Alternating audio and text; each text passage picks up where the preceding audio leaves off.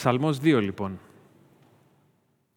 Γιατί στα έθνη ταραχή και οι λαοί ματαιότητες σιγανοψιθυρίζουν, τις γης οι βασιλιάδες εισπυρώθηκαν και οι άρχοντες μαζεύτηκαν ενάντια στον Κύριο, στον εκλεκτό του ενάντια και σκέφτονται. Ας πάσουμε τα δεσμά τους. Τις αλυσίδες τους ας τις αποτινάξουμε. Θα αναγελάσει εκείνος που έχει στους ουρανούς το θρόνο του. Θα τους χλεβάσει ο Κύριος. Θα τους μιλήσει τότε οργισμένος με τον θυμό του. Θα τους συνταράξει. Εγώ, θα πει, έχρισα στη Σιών το βασιλιά μου, στο Άγιο μου βουνό. Διακηρύττω εκείνο που ο Κύριος αποφάσισε. Μου είπε, «Γιος μου είσαι εσύ. Σήμερα εγώ σε γέννησα. Ζήτα μου και θα σου χαρίσω όλους τους λαούς. Στην κατοχή σου θα είναι ως και τα πέρατα της γης. Με σιδερένιο χέρι θα τους κυβερνήσεις. Θα τους συντρίψεις σαν να ήταν καμωμένοι από πυλό. Τώρα λοιπόν συνετιστείτε, βασιλιάδες, του κόσμου κυβερνήτες διδαχτείτε. Τον Κύριο με φόβο υπηρετήστε και με τρόμο γιορτάστε γι' Αυτόν. Αποδώστε στο γιο του την τιμή που του αξίζει, αλλιώς θα οργιστεί και θα χαθείτε από τη ζωή στον δρόμο. Γιατί ο θυμός του θα ξεσπάσει. Μακάρι όσοι προσφεύγουν σε Αυτόν. Αυτός είναι ο λόγος του Κυρίου για μας σήμερα το πρωί. Τι ελπίζεις για αυτά τα Χριστούγεννα; Τι θα ευχόσουν για σένα, τα αγαπημένα σου πρόσωπα, τον κόσμο; Ποια είναι η ευχή σου για τις φετινές γιορτές; Ασφάλεια μήπως; Χρειαζόμαστε ασφάλεια. Δεν είναι μόνο ο COVID που μας ε, απειλεί, υπάρχουν και άλλες ασθένειες ο ίδιος ο θάνατος μας απειλεί. Χρειαζόμαστε ασφάλεια σε κάθε πεδίο της ζωής, όχι μόνο για την υγεία μας, αλλά στις σχέσεις μας, στα οικονομικά. Και ο ψαλμός αυτός μας διδάσκει ότι είναι παράδοξο το πώς μπορούμε να μείνουμε ασφαλείς. Ο τρόπος για να έχουμε ελπίδα, ασφάλεια, είναι παράδοξος. Ο Ψαλμός 2 έρχεται να μας προσφέρει ελπίδα γιατί ο Θεός βασιλεύει.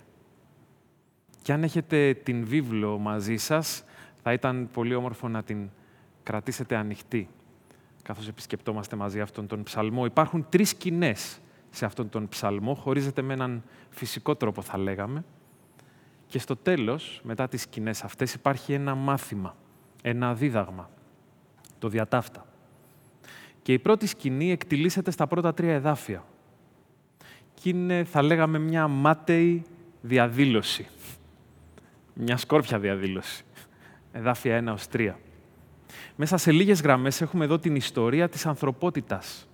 Γιατί στα έθνη ταραχή και οι λαοί ματαιότητες σιγανοψιθυρίζουν, διαβάζουμε στο εδάφιο 1, διερωτάται ο ψαλμοδός. Ζούμε σε μια ταραχώδη εποχή. Υπάρχει κινητικότητα, παρά τα lockdowns σε όλο τον κόσμο, ψήφιρη, οχλαγωγία, ακούραστη αναταραχή, αναστάτωση, πολλή συζήτηση, chatting, μουρμουριτά, τιτιβίσματα, Twitter, Facebook, Instagram, podcast, συνεντεύξεις, βίντεος, χαμός.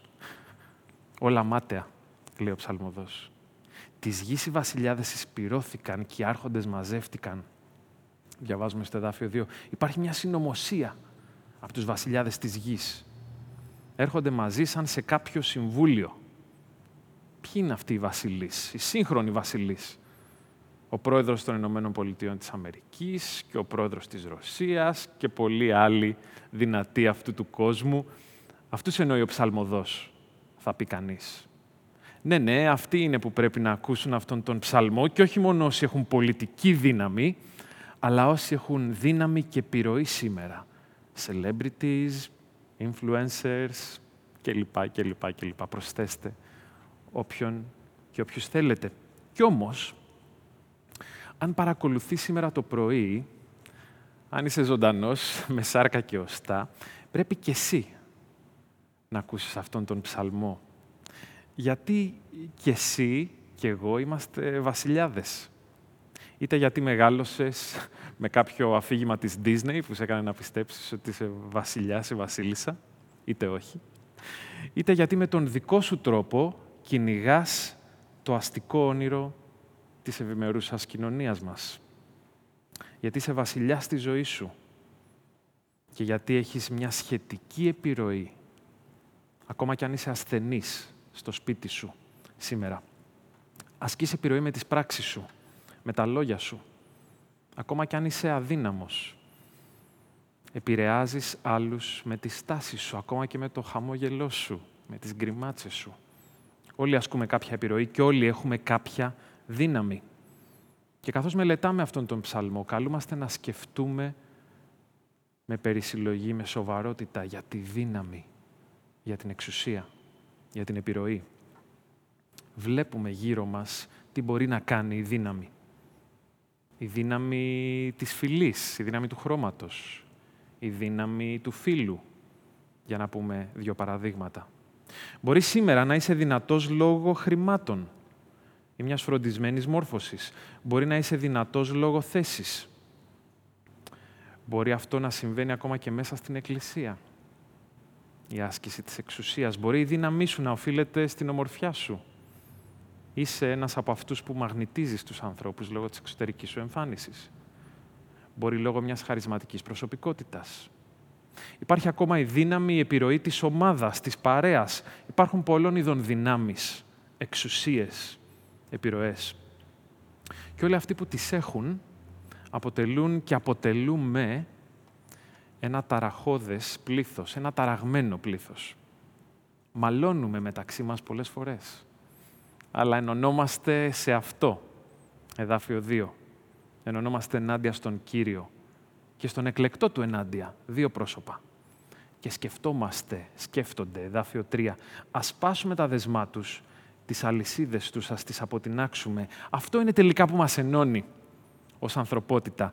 Η επιθυμία να είμαι ελεύθερος, να μπορώ να παίρνω τις δικές μου αποφάσεις.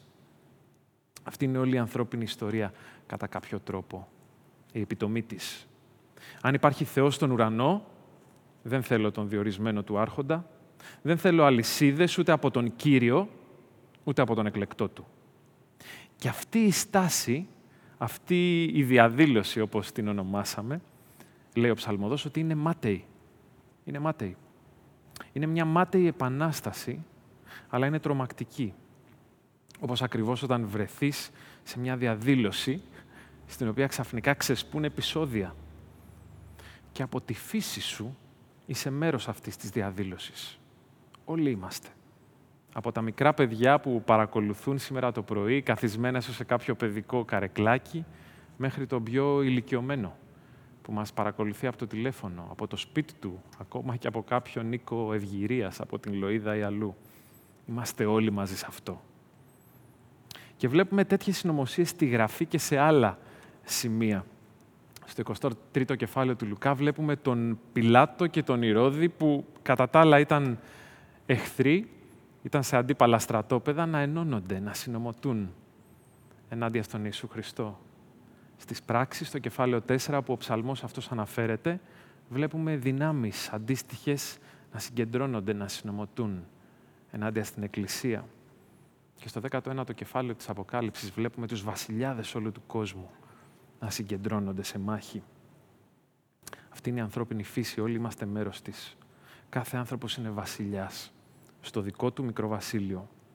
Κάθε άνθρωπος θέλει να είναι Θεός. Θέλω να γνωρίζω, να δύναμαι, να έχω τον έλεγχο. Και αυτή η διαδήλωση είναι σκόρπια. Είναι μάταιη. Γιατί διαψεύδεται; Διαψεύδεται από κάποιον που έχει στους ουρανούς τον θρόνο του. Και στα επόμενα εδάφια περνάμε στη δεύτερη σκηνή, από την μάταιη διαδήλωση στην ουράνια διάψευση. Εδάφια 4 μέχρι 6. Μια ουράνια διάψευση. Και ενώ περιμένει κανείς τα μάτ του ουρανού, τα μάτ του Θεού να έρθουν, μια θεϊκή αστυνομία να έρθει να σκορπίσει το πλήθος, η κάμερα φεύγει από τα επίγεια και πηγαίνει στα επουράνια. Σε μια άλλη πραγματικότητα, όχι ότι πηγαίνει στον ουρανό, απαραίτητα, αλλά σε μια άλλη πραγματικότητα που είναι εδώ, Είναι απόλυτα αληθινή και πραγματική, αλλά δεν είναι ορατή με το γυμνό μάτι. Ο Θεός βρίσκεται εδώ και τι κάνει, γελά. Γελά μπροστά στο παράλογο του πράγματος, στη ματαιότητα αυτής της κίνησης από την πλευρά του ανθρώπου. Γελά όπως θα γελούσε ένας μεγαλόσωμος άνδρας προς τον οποίο κινείται ένα μικρό βρέφος που μόλις έχει αρχίσει να περπατάει και θέλει το βρέφος αυτό να χτυπήσει τον άνδρα αυτόν. Είναι ανόητο αυτό. Ο άνδρας γελάει. Θα αναγελάσει μπροστά στον παραλογισμό που μοιάζει, όπως έλεγε ο Λούθυρος για τον ψαλμό αυτόν, μοιάζει με κάποιον που θέλει με ξυλαράκια να γκρεμίσει έναν πετρόχτιστο πύργο. Και ο Θεός διαβάζουμε στο εδάφιο 5 πως θα μιλήσει οργισμένος. Θα μιλήσει οργισμένος. Πώς σου φαίνεται αλήθεια η ιδέα ενός οργισμένου Θεού. Αποκρουστική ε; και καθόλου δημοφιλής στις μέρες μας. Όμως ας το σκεφτούμε λίγο πιο νυφάλια. Αν εσύ και εγώ μπορούμε να είμαστε και δίκαια με όλα αυτά που συμβαίνουν γύρω μας, οργισμένοι, αν μπορούμε να είμαστε οργισμένοι για την αδικία που βλέπουμε γύρω μας, γιατί όχι ο Θεός; Πόσο μάλλον εκείνος που είναι αγάπη, που αγαπά τη δημιουργία του. Και ο Θεός θα πει, εδάφιο 6, πως έχρισα στη Σιών το βασιλιά μου, στο Άγιο μου βουνό. Η Σιών είναι ένα σύμβολο μέσα στη βιβλίο, είναι η πόλη του Δαβίδ και θυμίζει την Διαθήκη, τη συμφωνία που έχει κάνει ο Θεός με τον Δαβίδ για έναν θρόνο κρατεό που θα διατηρηθεί από γενιά σε γενιά για πάντα. Και στο σημείο αυτό είναι φυσικό κανείς να αναρωτηθεί. Καλά, όλοι είναι ταραγμένοι, διαβάσαμε στην αρχή, συγκεντρώνονται για να στασιάσουν ακριβώς γιατί θέλουν να είναι το νούμερο ένα. Γι' αυτό μαλώνουν μεταξύ τους και γι' αυτό ενώνονται, ενωνόμαστε όλοι οι άνθρωποι ενάντια στον Θεό. Και ο Θεός έρχεται και λέει τι; Όχι, εγώ είμαι το νούμερο ένα. Σε αυτό το σημείο φαίνεται να μην κάνει τίποτε άλλο από το να μηδενίζει μια κακή διακυβέρνηση, μια κακή κυβέρνηση, εγκαθιδρύοντας μια άλλη κακή κυβέρνηση. Το βλέπουμε αυτό να συμβαίνει ξανά και ξανά στην ανθρώπινη ιστορία το 1789 με τη Γαλλική Επανάσταση, το 1917 με τη Ρωσική Επανάσταση. Και ξανά και ξανά έχουμε το ίδιο μοτίβο. Διώχνουμε μια κακή αρχή για μια άλλη εξίσου ή συχνά χειρότερη εξουσία και αρχή. Και αυτή είναι και μια κλασική ένσταση ε, απέναντι στην εξουσία και στην επιρροή που ασκεί η θρησκεία πάνω στους ανθρώπους. Αυτό όμως που πρέπει να θυμόμαστε είναι τα μαθηματικά της βίβλου, όπως συχνά μας θυμίζει ο ποιμένας μας. Τα μαθηματικά της βίβλου. Πρέπει να θυμόμαστε ότι ο ψαλμός 2 έρχεται μετά από τον ψαλμό 1. Ο ψαλμός 2 είναι ο δεύτερος ψαλμός. Υπάρχει άλλος ένας ψαλμός στην αρχή και στον ψαλμό 1 διαβάζουμε για τον τέλειο τρόπο για να κυβερνήσει κανείς τον κόσμο. Και αυτός ο τρόπος δεν είναι άλλος από τον νόμο του Θεού. Σίγουρα, αν σήμερα όλοι οι λαοί τηρούσαν το δεκάλογο, τις δέκα εντολές, η ζωή στον κόσμο μας θα ήταν πολύ, μα πολύ καλύτερη. Και διαβάζουμε στην Παλαιά Διαθήκη στο Δευτερονόμιο, στο 17ο κεφάλαιο, ότι ο βασιλιάς του Θεού θα τηρεί τον νόμο του Θεού. Και ο εκλεκτός, εδάφιο 2, ο βασιλιάς, εδάφιο 6, που εγκαθιστά ο Θεός εδώ, ο χρησμένος του Θεού, είναι ένας άνθρωπος στα πρότυπα του Ψαλμού 1. Με άλλα λόγια, ο βασιλιάς του Ψαλμού 2 είναι ο άνθρωπος του Ψαλμού 1. Τον περίμεναν. Ο λαός του Θεού ανέμενε για χρόνια έναν τέτοιο βασιλιά. Δεν θα ήταν ο Δαβίδ τελικά, αν και φαινόταν να είναι αυτός, να είναι ο άνθρωπος του Ψαλμού 1, αλλά θυμηθείτε πώς τραγικά αποδείχθηκε ότι δεν ήταν τέτοιος. Θυμηθείτε την ιστορία με την Βυρσαβέ, με τον Ουρία. Ούτε ο γιος του φυσικά, ο σοφός Σολομών, ήταν αυτός ο βασιλιάς, ούτε όλοι όσοι ακολούθησαν. Υπήρξαν καλοί βασιλείς στον Ισραήλ, όπως ο Εζεκίας και ο Ιωσίας ήταν πολύ καλοί βασιλείς. Αλλά κανείς δεν ήταν ο άνθρωπος του Ψαλμού 1. Οι περισσότεροι, η πλειοψηφία ήταν εξαιρετικά κακοί βασιλιάδες. Και ο λαός περίμενε και περίμενε και περίμενε τον βασιλιά του ψαλμού 2, που θα ήταν ο άνθρωπος του ψαλμού 1, ώσπου, ώσπου ήρθε. Ήρθε τα Χριστούγεννα. Και τώρα, τώρα θα πάρει το μικρόφωνο και από την μάταιη διαδήλωση και την ουράνια διάψευση θα περάσουμε στην βασιλική διακήρυξη. Ο βασιλιάς παίρνει το μικρόφωνο και εδώ έχουμε μια βασιλική διακήρυξη, εδάφια 7 μέχρι και 9. Ο βασιλιάς αυτός, ο χρησμένος, ο Μεσσίας εβραϊκά, ο Χριστός στα ελληνικά, δεν είναι σαν τους άλλους βασιλείς. Δεν είναι σαν τον Δαβίδ. Είναι ο άνθρωπος του πρώτου ψαλμού, όπως είπαμε. Η δύναμή, η δύναμή του θα είναι αδιαμφισβήτητη. Θα πω, λέει, διακηρύττω το πρόσταγμα του Κυρίου, μια απόφαση στέρεη, που δεν αλλάζει όπως οι αποφάσεις των πολιτικών. Γιος μου, είσαι εσύ. Εδάφιο 7. Και μόνο εδώ, μόνο εδώ, σε αυτόν τον ψαλμό, σε όλη την Παλαιά Διαθήκη, έχουμε τους τίτλους αυτούς τους τρεις να συγκεντρώνονται σε ένα πρόσωπο. Ο Χριστός, ο Μεσσίας, ένα. Ο Βασιλιάς, δύο. Ο Υιός. Αυτοί οι τρεις τίτλοι. Και αυτά είναι τρία πολύ σημαντικά ονόματα, όπως θα αποδειχθεί στην εξέλιξη της ιστορίας, στην Καινή Διαθήκη. Και οι βασιλείς γνωρίζουμε από την ιστορία, δεν το είχαν και σε τίποτα να ονομάζονται γη του Θεού και να κυβερνούν ελαίο Θεού. Ο Θεός είναι πατέρας μου, έλεγε κάποιος βασιλιάς, κάποιος αυτοκράτορας, προσκυνήστε. Εδώ όμως έχουμε κάτι πιο σημαντικό. Στην έξοδο, ο Ισραήλ ο ίδιος ονομάζεται πρωτότοκος του Θεού. Και ο βασιλιάς αυτός τώρα έρχεται και παίρνει αυτή τη θέση. Παίρνει τη θέση ενός ολόκληρου λαού και κάτι ακόμα πιο σημαντικό. Ο Θεός τον προσκαλεί να προσευχηθεί. Ζήτα, του λέει, ζήτα μου. Ζήτα μου. Τι μπορώ να ζητήσω; Ένας βασιλικός γιος, ένας πρίγκιπας, μπορούσε να ζητήσει μέχρι και το μισό βασίλειο από τον πατέρα του. Ζήτα όμως, διαβάζουμε εδώ, και θα σου δώσω τα έθνη κληρονομιά σου. Μπορείς να έχεις τα πάντα. Μπορείς να έχεις μια κληρονομιά χωρίς τέλος.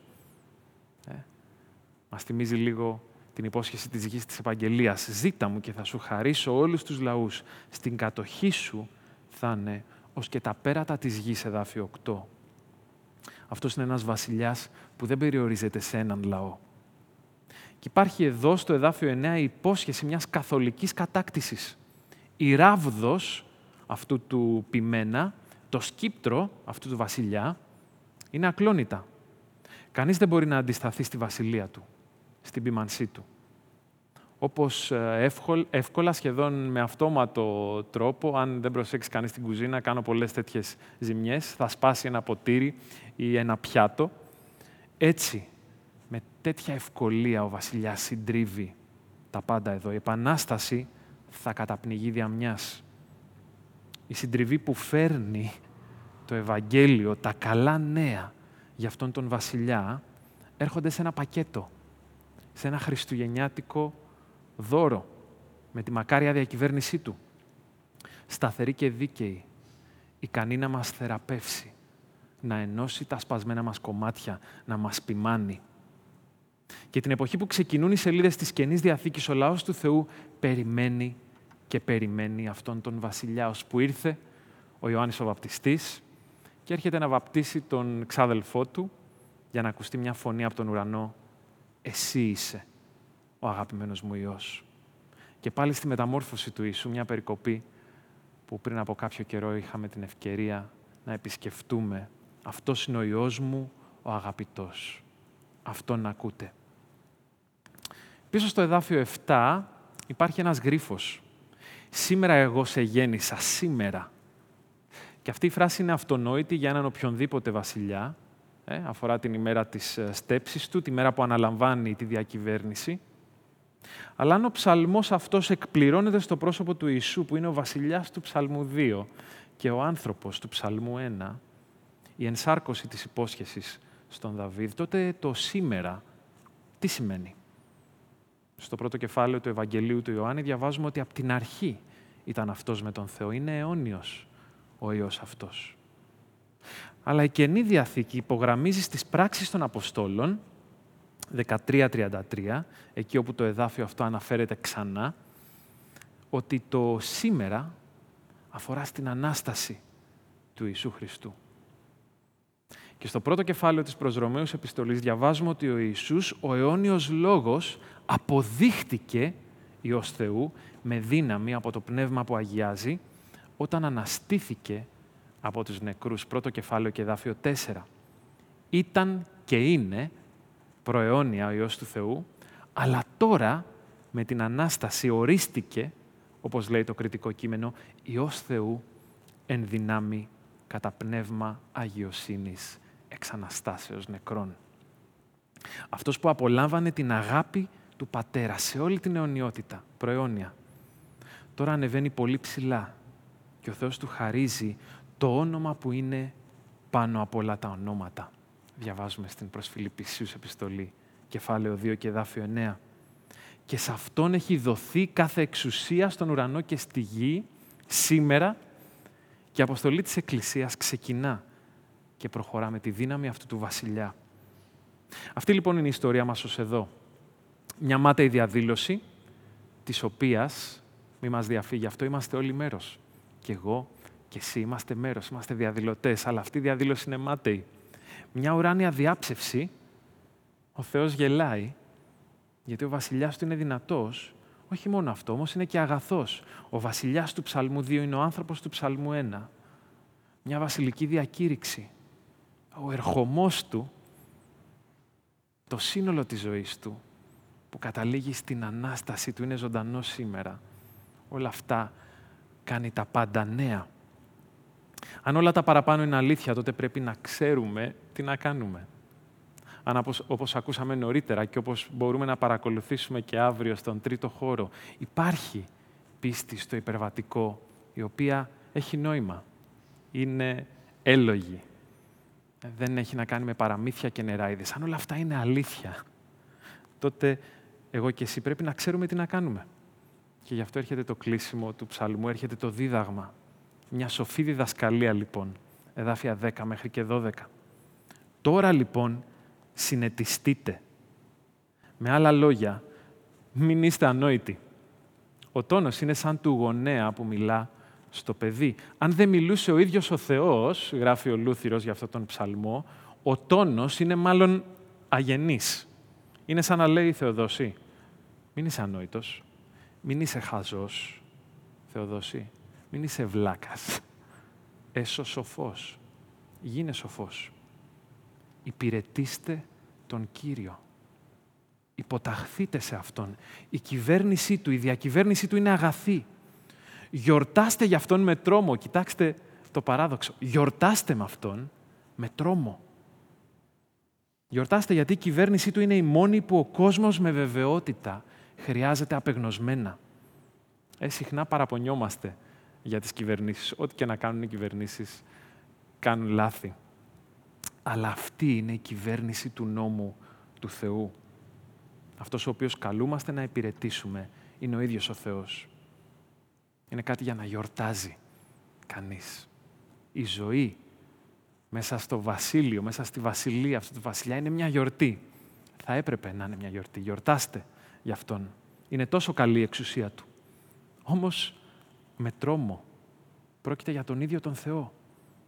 Γι' αυτό θα ήταν καλό να ακούσετε τη διδαχή του ψαλμού αυτού, βασιλής της γης.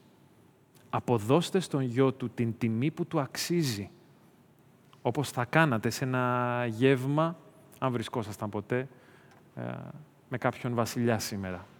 Στον Buckingham Palace με τη βασίλισσα του Ηνωμένου Βασιλείου. Τι θα κάνατε εκεί, μπροστά σε ένα βασιλιά; Θα ακολουθούσατε το πρωτόκολλο. Φιλείτε τον ιόν, γράφει ο Βάμβας. Φιλήστε το δαχτυλίδι στο χέρι του μονάρχη. Προσκυνήστε.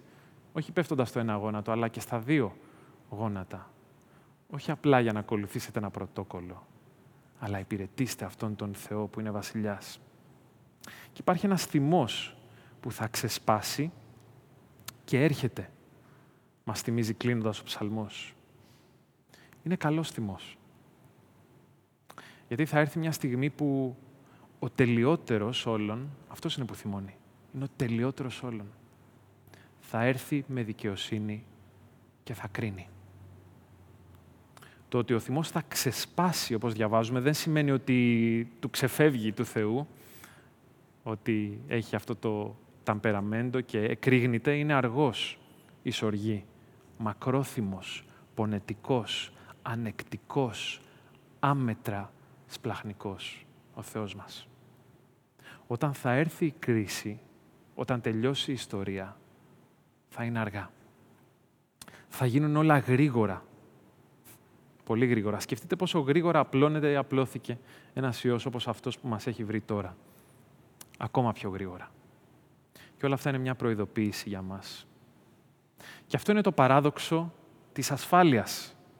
Μην καταφύγεις, μην κρατιέσαι από τα δικά σου και στα δικά σου για να είσαι ασφαλής. Στη δύναμή σου, στα χρήματά σου, στη σχέση σου. Καλείσαι να προσφύγεις, ναι, σαν πρόσφυγας, σαν οικέτης, σε αυτόν τον βασιλιά. Μακάρι, διαβάζουμε στην τελευταία γραμμή του ψαλμού, όσοι προσφεύγουν σε αυτόν. Αυτός ο βασιλιάς ήρθε ευάλωτος, ήρθε γυμνός, ήρθε σαν βρέφος. Αυτό είναι το σημάδι του Θεού τα Χριστούγεννα. Ένα βρέφος. Ένα βρέφος. Και ήρθε για να γίνει θυσία γυμνός. Γυμνός στον Σταυρό από αγάπη για μας, για σένα. Ο Ιησούς, ο Χριστός, ο Μεσσίας, ο Βασιλιάς, ο Γιος του Θεού. Ήρθε. Ήρθε ιστορικά, γεννήθηκε. Έρχεται καθώς θα γιορτάσουμε και φέτος Χριστούγεννα με τη χάρη του Θεού. Θα ξανάρθει. Τον περιμένουμε. Μακάρι όσοι προσφεύγουν σε Αυτόν. Ο Κύριος να ευλογήσει το Λόγο Του στις καρδιές μας.